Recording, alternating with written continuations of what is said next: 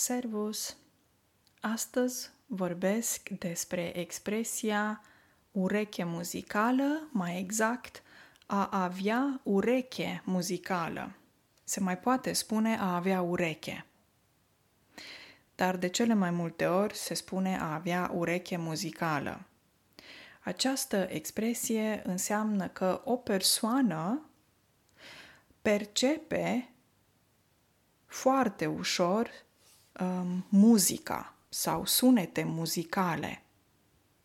Adică o persoană care are ureche muzicală este o persoană care are un simț uh, dezvoltat și fin al auzului. Ce înseamnă auz? Auzul este unul din simțurile corpului. Auz este un simț legat de urechi uh, văz pentru ochi, ochii văd și simțul se numește văz. Gura, simțul se numește gust. Ce mai avem? Tactil, când atingem ceva.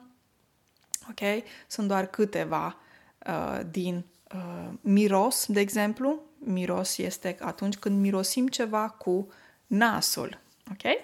Și cum spuneam, a avea ureche muzicală se spune despre un om care foarte ușor prinde niște note muzicale, poate să le reproducă, să cânte, are un fel de finețe muzicală, armonie, um, un ton corect, cântă, aude, reproduce foarte bine. Ok? Asta înseamnă că cineva are o ureche muzicală. Să vă dau, de exemplu, uh, uh, să vă dau un exemplu. Um, dacă vorbim de o, ex, de o discuție între doi elevi și unul din cei doi elevi spune nu te poți baza pe Robert pentru că știi că nu are ureche muzicală. Ce înseamnă asta? Nu te poți baza pe el, înseamnă că nu poți avea încredere în el pentru că nu are ureche muzicală. De exemplu, dacă este o competiție la școală, dacă se va cânta la școală, hmm, nu-l punem pe Robert pentru că el nu are ureche muzicală. E puțin afon. O persoană care Uh, e clasificată ca afon, are probleme de tonalitate, care nu recunoaște niște tonuri, care nu poate cânta, de exemplu, sau nu are voce. Ok? Se numește afon, care vine de la o boală care se numește afonie. Ok? Și atunci când ești afon, afon este opusul, deci contrariul unei persoane care are ureche muzicală. Okay? Uh, să vă mai dau un exemplu cu ureche muzicală.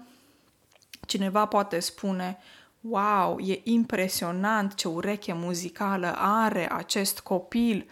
A ascultat o melodie o singură dată, e o melodie foarte complicată și ți-o poate reproduce exact.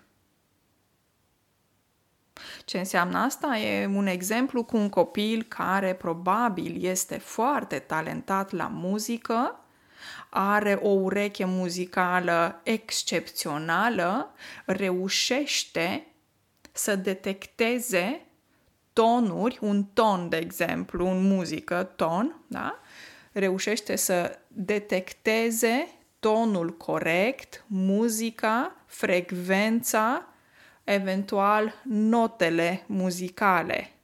O notă muzicală se numește în limba română și o să vă cânt acum. Pregătiți-vă, Camelia cântă pe podcast. Do, re, mi, fa, sol, la, si, do. Do, si, la, sol, fa, mi, re, do. Hmm, Doamne, cred că au trecut zeci și zeci de ani de când am mai cântat eu um, notele muzicale în limba română, ok? Doamne, cândva în tinerețe aveam o voce. Adevărul e că n-am mai practicat să cânt, dar cândva chiar cântam în cor la școală. În cor, un cor e atunci când cânti într-o grupă cu mai mulți. Ok.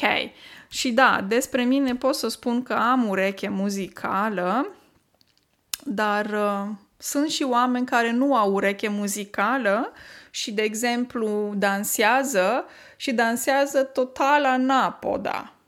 Anapoda înseamnă aiurea, care nu este în concordanță, în concordanță cu sunetul. Adică muzica face tum tum tum tum și el, nu știu, el sau ea dă din mâini așa, parcă zici că e dans de ăsta modern.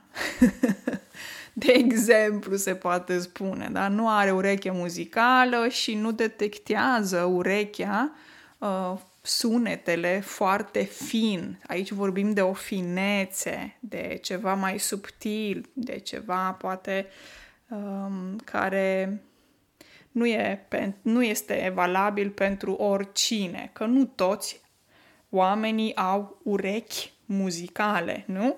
Bun, voi aveți ureche muzicală?